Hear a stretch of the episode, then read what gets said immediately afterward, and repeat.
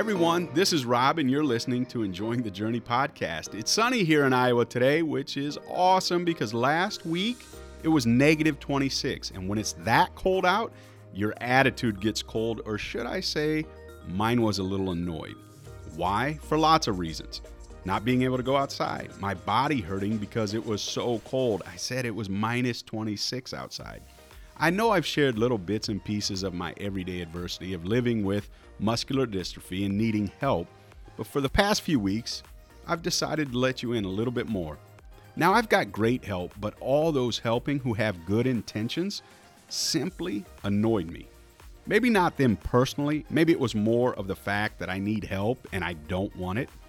As this annoyed feeling has been there for the last few weeks, and as it was there a little bit this past Sunday, I guess God decided it was time for me to look at it a little differently because He spoke to my heart.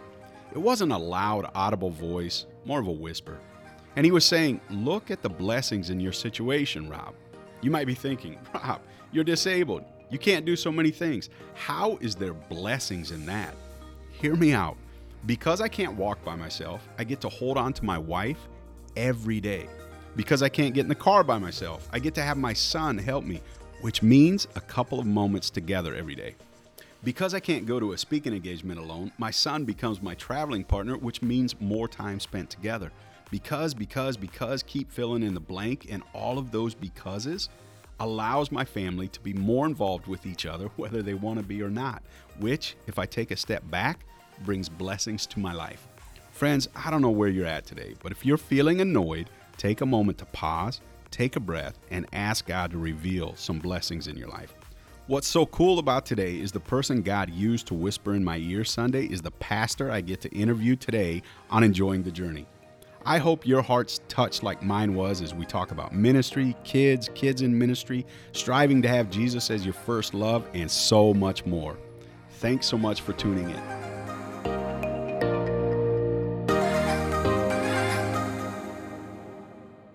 Welcome to Enjoying the Journey today. I am excited that we get to sit down with Pastor Jeff Mose from Sunnybrook Church in Sioux City, Iowa.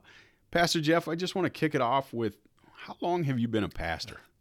Well, Rob, I've been um, in ministry for 37 years. Uh, I actually started out um, in a little church in uh, Butler, Pennsylvania, where I was uh, minister of youth and Christian education. I came to know Christ at a very early age. For those Sunday school teachers out there, fifth grade, I remember kneeling at a little red chair in a Sunday school class with my Sunday school teacher to receive Christ as my Savior. And uh, really, God's been so faithful ever since then. I got involved in a youth ministry program where people really discipled me and encouraged me. Mm. And already in high school years, I felt a call to ministry. Mm. Uh, then went off to college, graduated from Wheaton, and then went right into full time ministry, did youth ministry for about five or six years before I went on to seminary and pastored a church in Chicago and now here in Sioux City, Iowa, continuing uh, to do what God's called us to do and excited about it. That's awesome. My, my dad uh, is a pastor, was for what 20 20 plus years so when i hear people saying i want to be a pastor i'm like no no let's let's rethink this but yeah. no i'm sure you have plenty of stories of what it's like to be a pastor so often I think church congregational goers, myself included, can forget what it's like to be a pastor and the pressures and and sometimes the heartache that mm-hmm. goes with it. I, I know that currently you're here in Sioux City. It's called Sunnybrook Church, wonderful church. My wife and I have been able to to worship here from time to time. Got a lot of good things going. You came here in 2002. Now it's what I would consider a large church. What was it like back in 2002 and and how have you kind of got to where you're at? Yeah, that's a good question, and it's a long story, and I'll try to give you the highlights, uh, so to speak. Uh, but I was dealing with some of the pain in my own life. Mm. in a former ministry in Chicago, uh, I had come to a point of my own sin and my own failure, and not sure I would continue on in ministry, to be quite honest with you. Our uh, entire family was kind of reeling from what took place. Mm. It was a juncture in my life where I actually thought about jumping out of ministry if I hadn't had godly counsel around me. Uh, my best friend saying, Don't you dare. God's gifted you and mm. called you to ministry. You stay with where God's called you. Because I really thought about jumping ship. I knew uh, ministry was difficult. I had been sure. through the pain of transitioning a church that is what I would call more uh, self centered to, to, to being community centered and wanting to reach people for Christ. I knew the pain of that. I had walked through it in my former church. It had taken a toll on me. Hmm. And then when all of this happened, then I actually got a call here from uh, the head of the search committee. Okay. And their their opening statement to me was was a fascinating one. They said, "Listen, we just haven't seen. This is a good church. Uh, it was known as Morningside Reformed Church at that point. Oh, okay. So, listen, it's a good church, but we haven't seen adult baptisms. We haven't seen people come to Christ, mm. and we've got a heart for that. And we know you've transitioned churches. We're interested in you coming here to do that. So we talked a little bit about it, what it looked like. They had been to Willow and some other places, seen sure. what um, a ministry that was really focused on reaching people for Christ was like. So, so I remember asking them. I said, "Listen, can you can you take a congregational vote? Because I've been through transition before." I said, "Listen, it's painful, right?" And everybody says they're on board, but they're not really. I said, "Can you take a vote?" They said, "Yeah, we'll do that." So they came back and they said to me, "Listen, we had a congregational vote. Ninety-five percent of the people are on board." And I said, "Wow, wow, that's incredible." Well, when I arrived, Rob, I would say it was a 50 50 uh, thing. And my line always is you know, the church was 500 people. Under my great leadership in the first two years, it went from 500 to 350. Wow. And I inadvertently planted a church uh, people that were frustrated with me and frustrated with the direction of the church. And to be quite honest with you, the first two years of transition were painful. Hmm. Um, you know, we got called all kinds of names of boy you're taking away our church you uh, are really hurting us you're you're more concerned about lost people than you are about us and it, it just mm-hmm. was a very painful time for me and my family we had letters written to us uh, you know all kinds of things that went on that I I could tell you about. It was a difficult time. It was time I had to do some soul searching. In fact, I often tell the story I was making my way home after preaching one Sunday, and I remember saying, "God, I quit. Mm. I'm I'm done." Uh, people don't like me. This is not going well. Right. They, they, don't want to transition. They don't want to reach people in this community for Christ. That's what I was called to do. I, mm. I must have missed your call. I thought this is what you want. And, and, I remember clearly, and again, as clearly as the impression of my mind, God saying, Listen, this is my church, not your church. And mm. I placed you here, and, and there's a reason. So, uh, you know, we stuck with it. Uh, even though the church whittled down to about 300, 350 people, wow. uh, pretty soon we started telling life change stories. Pretty soon people came to know Christ. Pretty soon we were able to transition it in such a way that we got some momentum and ministry and staff with the same heart. Leadership was always on board, mm. had an incredibly group of good, godly elders that surrounded us, and that was very helpful. And then as we started telling life change stories, then more and more people as we pushed out our tentacles into the community. Uh, we just saw some great things happen, and God was faithful. And to this day, now we can tell that story of uh, how, when you're faithful, uh, God seems to provide and show up and does some great things. So on this side of it, it looks great. Right. A lot of pain to get there. How old were your were your kids at that time? Yeah, that that was probably the most difficult part. My oldest daughter was 14. My other daughter was 12. Mm. And then we had two sons that were probably around six and eight at that point in time. And wow. um, so moving them, especially my oldest daughter, I honestly thought she'd never forgive me. Right. Um, you know, she was hurt, she was wounded, she was a little more shy. My other daughter, who's now on staff here, was a little bit uh, more outgoing and mm. for her making new friends. But it, it was difficult on my oldest daughter. But uh, eventually, and and just God's care for that whole situation. You know, she got on the swim team, captain of the swim team, made friends, found her spouse for life. Wow. Here and uh, so yeah, in in hindsight, God met every single need, but um, it, it wasn't easy. One I like that you bring up because I was going to ask you, you know, when you're in Chicago or wherever you were coming from before this, and they reach out to you. Yeah, 95% are on board. I, I, you're supposed to be here. So often, I think in the Christian world, as Christian leaders, individuals, we see all these lights that look green. It's go, go, go, go. Then you end up there, and it's like, did I totally miss yeah. that traffic light? Because it's not fun. It's not going the way it's supposed to be. It's hard. It's hard on my family. It's hard on my children. It's and, and you're second guessing all the decisions that you just made and yeah, how do you, if a listener is in that moment right now, how do you know when to quit and when to go? Yeah, it's a it's a tough question. It really is. I my opinion is we quit too soon, and I'm mm. speaking of myself. So for me, at a moment in time like that, I had to go back, and I'm a journaler, mm. so I had to go back and go, listen. I remember the day I sensed God called me here. I remember when they voted, and it was unanimous that I would mm-hmm. come. I remember me praying about it. I remember time in the Word, and here's what God said to me. I had to go back to those times and go, no, no, no, no. I know this is how you feel because emotions right. really get a hold of us. And I had to go back and root myself into what the truth of God's calling was is yes, he spoke. Yes, he did call. Yes, my wife was on board. Yes, my kids miraculously were on board. So you, you can't deny that sure. in the middle of all of the pain that's going on. I, I just think we get carried away with emotions. I, I do think, though, and this is my opinion, I think there's an internal and an external call. So internally, I got a sense, you know what, as I've prayed, as I've spent time in a word, this is what I sense God's doing in my spirit. I think He's calling me to this. But I also think there's an external call. So I got to ask my wife, my kids, I even think the congregation.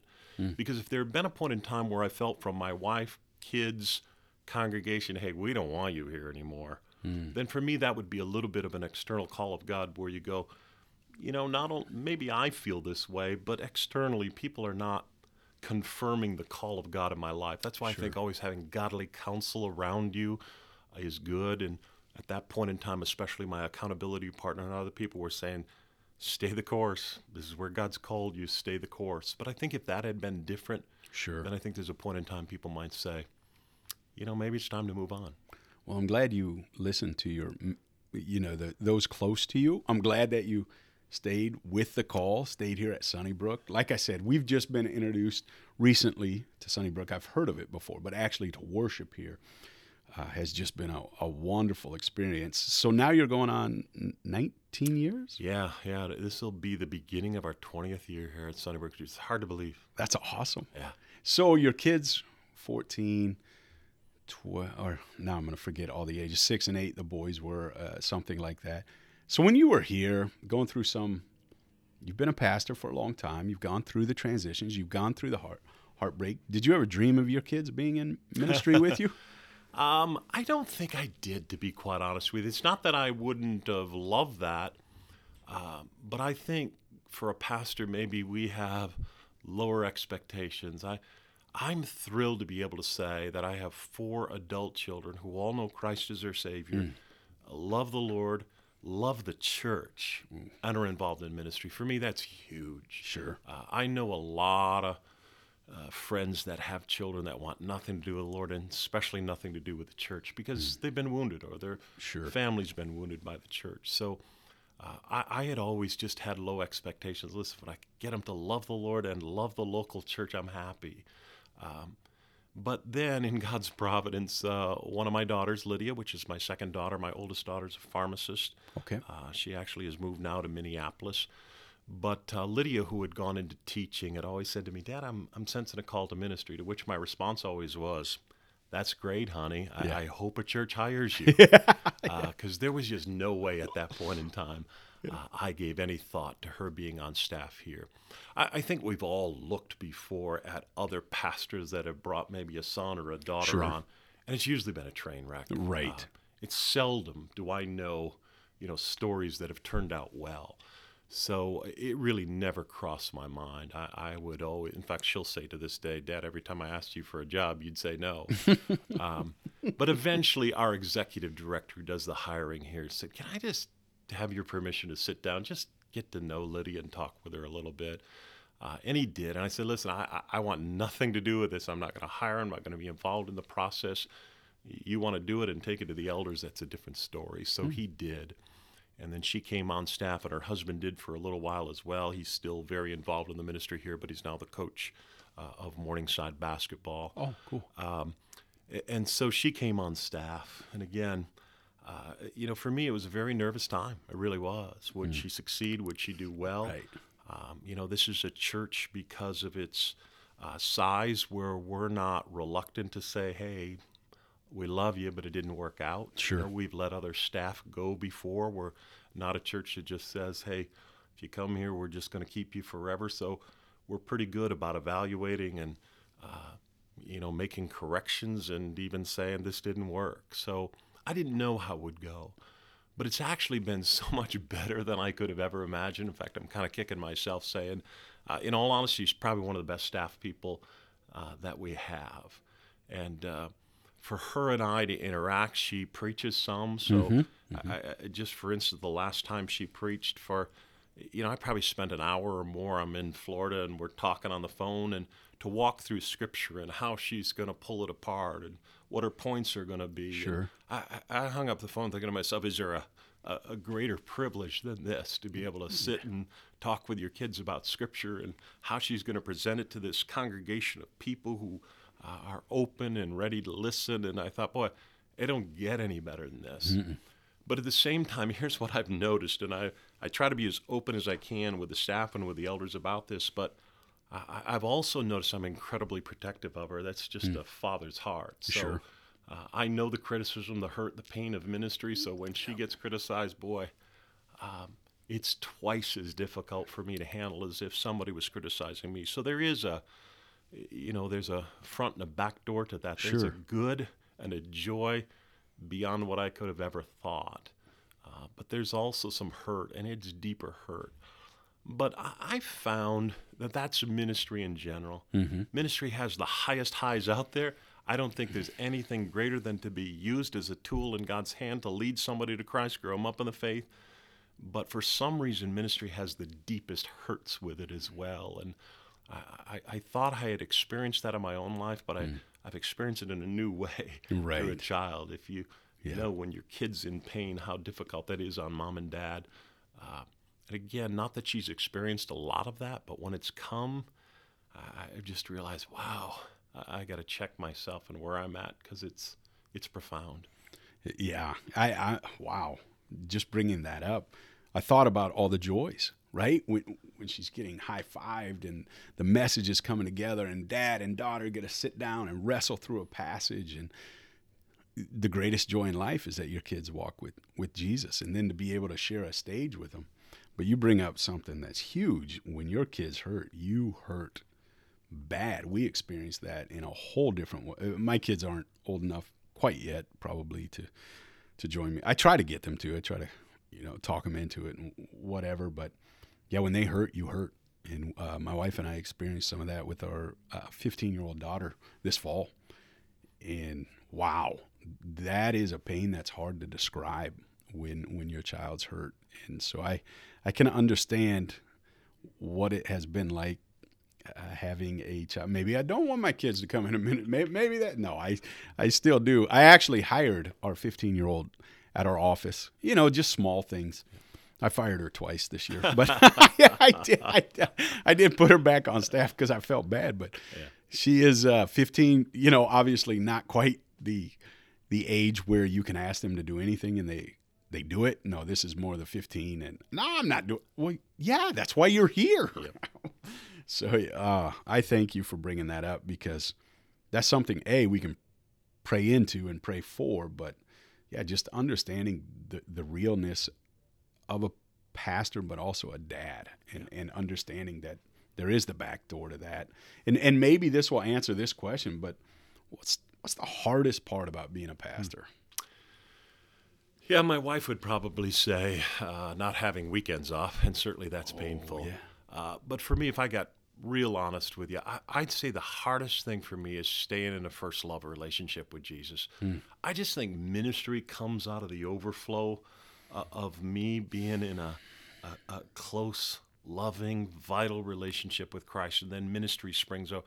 Uh, the problem with ministry, from my perspective, having done it for 37 years, mm. is you're constantly handling holy things and they become a little bit mundane after a while and mm. you begin to hydroplane yep. uh, through your relationship with the lord maybe relationship with other people and, and i just have to constantly have people around me and be self-motivated in that area to say i got to stay in a first love relationship with jesus that's the only way i've found that i can do genuine ministry and mm. so for me, it's probably the thing that is constantly at the back of my mind saying, listen, it's not about a good sermon. It's not about, uh, you know, how the, this ministry grows. It's not about the new ministries we're developing.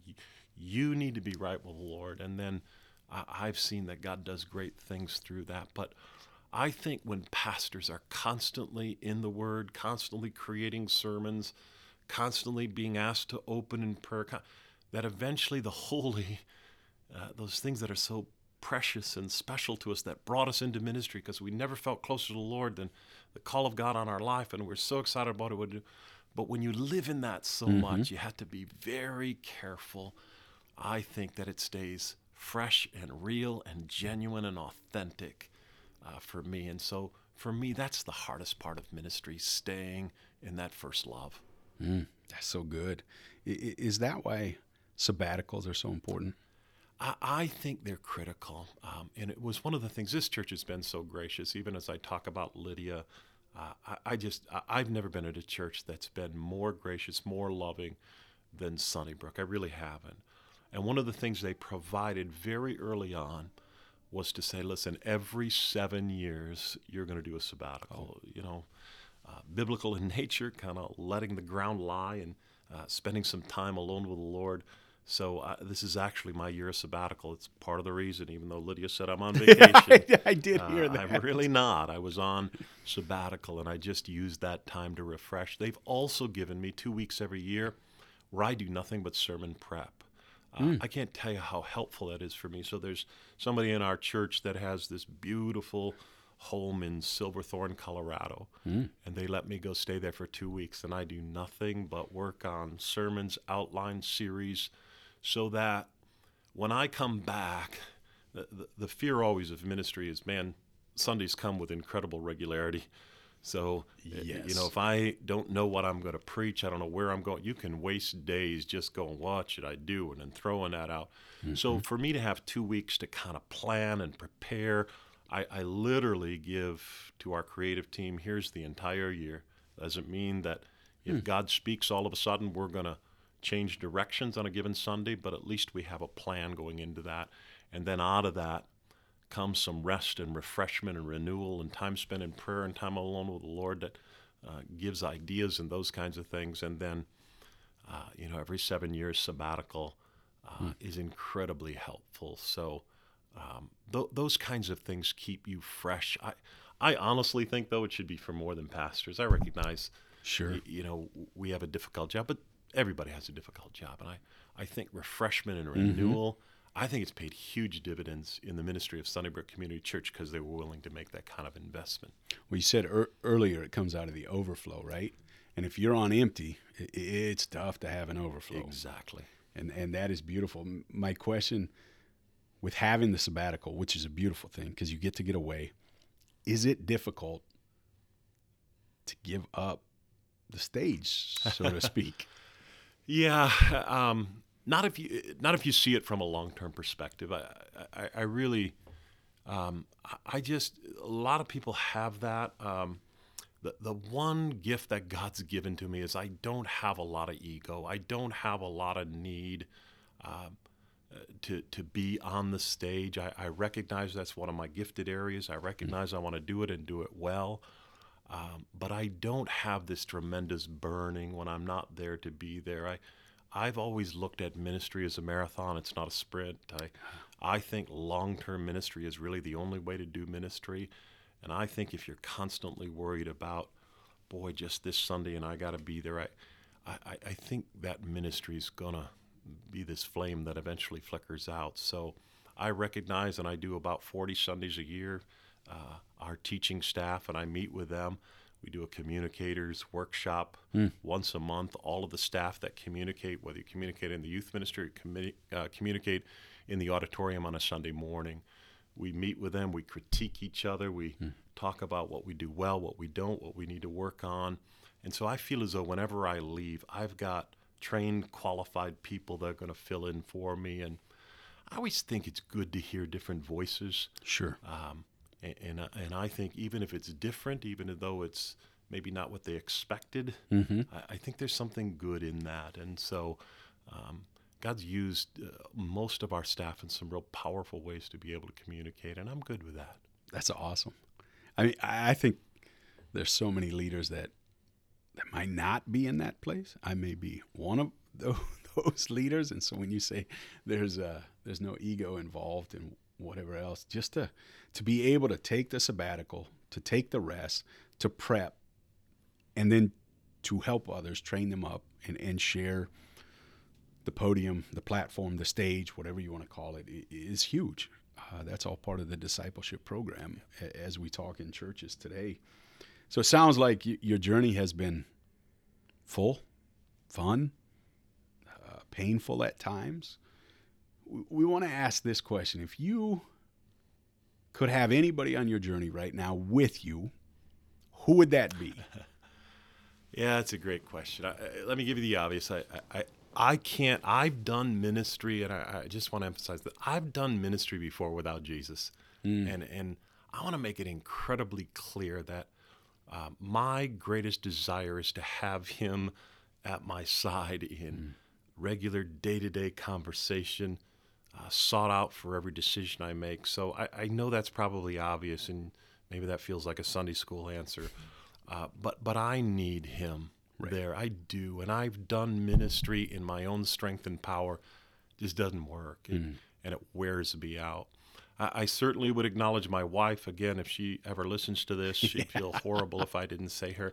Uh, she really, in God's providence for me, has been the perfect partner. She doesn't play the piano. She doesn't uh, you know, lead the choir. She's probably when you'd see her, you'd say, "Boy, that doesn't seem like what I envision a pastor's wife to be."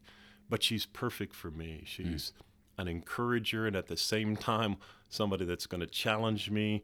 Uh, she tells me when to stop when I'm working too much. She tells me when I need rest. She tells me when I need to be with a family. Um, so, in God's providence, I, I think much of my longevity in ministry and my still love for the Lord and for ministry is because of her. Um, but I have a, a, a best friend. He was um, kind of the president of our elder board. Um, I just think you've got to have somebody in ministry that loves the Lord, understands ministry, that is a tangible another guy for guys, girl if you're a girl, that you can bounce things off of. So he's been incredibly helpful to me, even though he's a distance from me, lives in Indianapolis now. Uh, we still, you know, we're together in Florida for a couple of weeks. I stayed at his place. Um, th- there's just something about him and about our camaraderie and our love for the Lord and his willingness to hold me accountable that's uh, incredibly beneficial. I have here an accountability partner that I meet with every single Friday. Uh, I've done that since day one that I arrived here, so it's been 20 years. Uh, his name is Ken Brandvold. Uh, he, he's a prayer warrior, um, and he commits to pray for me. He loves me. He asks me accountability questions. He's probably 20 years older than me, Okay. uh, but he loves me like a son. Um, and, and I don't think I could do ministry, in all honesty, without him. Without him, knowing there's somebody behind you, somebody praying for you, somebody holding you accountable, somebody that's texting me every week, hey, what time? Friday are we getting together? Because we move the time around a little bit. Um, so he's been incredibly helpful. Um, and the other person I've always wanted alongside of me, and I, I've sought this out since my days in college, is a mentor. So everywhere I've been in ministry, whether it was youth ministry or whether I'm a senior pastor, I've always tried to find somebody in ministry that was one, two, three steps ahead of me uh, in terms of maybe a bigger church, a bigger responsibility, greater impact. And then I've just been able to pick their brain. Um, and I don't know why God's been so gracious in that, but every place I've arrived, it's almost as if God had somebody set up for me that they'd go, Hey, can we have breakfast sometime? And, and I end up going, But this is going to be the person that's a few steps ahead of me, that maybe spiritually speaking or ministry knowledge is ahead of me. Uh, now we have somebody from North Point, uh, Andy Stanley's ministry, that Sure. has kind of become my mentor. And uh, I just think always having, no matter where you are or how long you've been in ministry or how wide and vast your ministry has become, th- there's somebody out there I think that you can learn from that can mentor you. And so I'm always going to kind of stay in that submitted position before a mentor. I just think those kinds of people I want to take into the future in ministry with me. Oh, that's all. That's awesome. So so very good. John Maxwell, somebody that that I've had the opportunity to be around just a couple times. Uh, yeah, we'll we'll always talk about mentorship, and when you spend time with a mentor, having a notepad and pen just to write down and to learn from. And when God gives you mentors, it's it's a beautiful beautiful thing. Especially, and, and He always says, put people around you that that are better than you. Yes. You know, that's a Maxwell thought, and I do. I want people ar- around me that that are better than me that can speak into my life, also help us in ministry. That's why we're sitting here today to talk to talk with you as you've been a part of Sunnybrook and taking it, you know, from 350 people to well over 350 people now where you're reaching out to the community. As we wrap up today, we're so grateful for your time, but we we talk a lot about enjoying the journey and we understand everybody's journeys uh, different. We all have different things that we're stressed out about facing could be brokenness or worry or fear you can put whatever word you want into that statement. What advice would you hmm. give listeners today as we wrap things up? Yeah, I think I would stick uh, with that thought of somebody in every sphere of life ministry, business, wherever it is somebody that in two areas of your life can really care for you. And I think one is just, for me, it'd be spiritual, but it mm. could be just, you know, for the secular person, it could just be this idea of mental health, but mm. somebody who's going to keep tabs on you. Sure. Somebody who you go to and say, listen, can you kind of be the person that either holds me accountable, that checks in with me? I just think having somebody in sort of that mental health, um, you know, spiritual area of life is critical. And then I think if, if you ever want to, you know, make an impact, make a difference, again, whether it be in the business world or elsewhere, you, have got to have somebody a few steps ahead of you mm-hmm. in some uh, area that you, from farming to ministry to business, where you go, listen, I, I, I think they've got some wisdom and, and I'm going to glean from them. And, and, I think it's critical, too, that at points in times, um, you know, you don't take yourself too seriously. I've sure. tried always just to remind myself uh, I'm a child of God first. Mm. And then after that, now I do ministry. Sure. Um, and never the other way around. I, I just think whenever that gets flipped mm. to the point that I think everybody sees me as a pastor first, mm. uh, you can get into your head and all kinds of ego and difficulty come.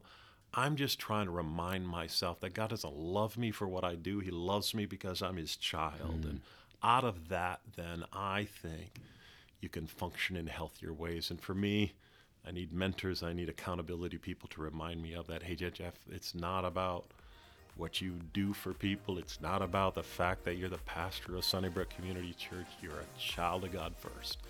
And I think that's critical in ministry and in life. Amen. Thank you so much for being with us today. Thanks for the insight. Thanks for taking us on your journey. And we hope those of you listening, as always, find a little more joy in your journey.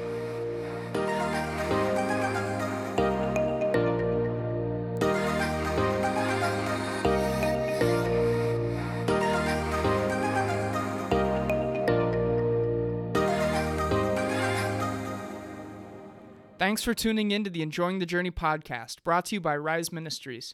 Remember to subscribe on Apple Podcasts or wherever you get your podcasts, and to follow Rise Ministries on any of our social media channels. Thanks for listening.